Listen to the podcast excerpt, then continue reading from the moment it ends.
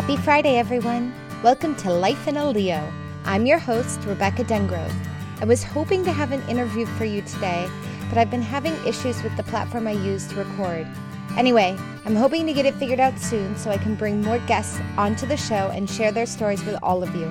In the meantime, today is another solo cast. I hope you enjoy. Last week, I spoke about the GK US Classic and how excited I was to watch the meet. It did not disappoint. Simone made a huge comeback, and her tumbling made me wish I was 15 again and could go out and tumble every day. I was also super excited to see that Riley McCusker had a great meet and built her confidence prior to championship. So, looking ahead, national championships are only two weeks away, and worlds are about three months away.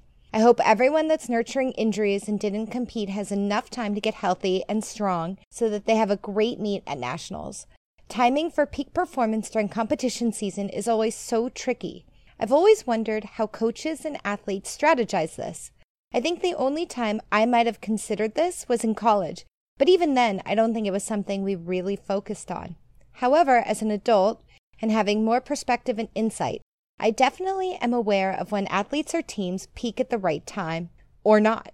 One of the best examples of timing this right is Morgan Hurd's performance in 2017. She did well at national championships, but certainly wasn't the best.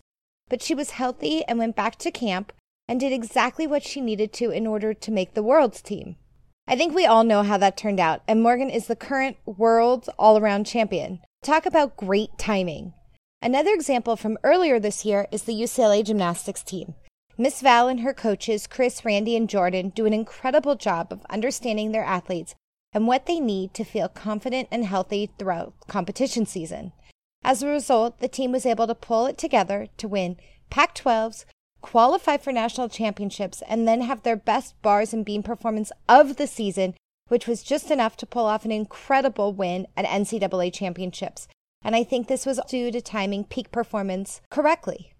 Clearly, the opposite can happen too, and teams and athletes can start off a season very strong, but seem to fall apart before achieving the ultimate goal, whatever that might be. So, why does this happen, and why can't we all learn from Morgan and UCLA so that all our athletes are able to peak at just the right time? As a country, we seem to be doing a better job of this, and it goes back to all the preparation our athletes are putting in prior to the big meets. Things like proper conditioning and flexibility and developing fundamentals have made U.S. gymnastics dominant around the world. I think this is why something like compulsory gymnastics is so important. I know some people can find it very boring, but this is where you learn the basics the national coaching staff sees as critical for developing and growing our athletes as great gymnasts. Does that make sense? I think sometimes this gets overlooked and maybe people rush through compulsories, but it's really the foundation and the fundamentals and the, the strength and conditioning that go into it that really allow us to build and continue to grow our athletes into such great gymnasts.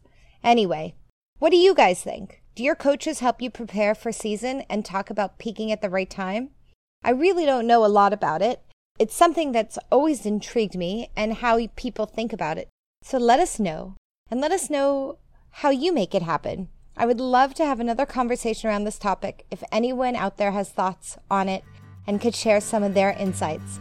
You can always reach us at Rebecca at leotard.com or you can find us on all the social media channels under Rebecca's Mom Leo. You can also reach us through our website, www.leotard.com, and comment on our blog post tied to this podcast. If you scroll to the bottom of the page, you'll find the podcast, and you can always comment there.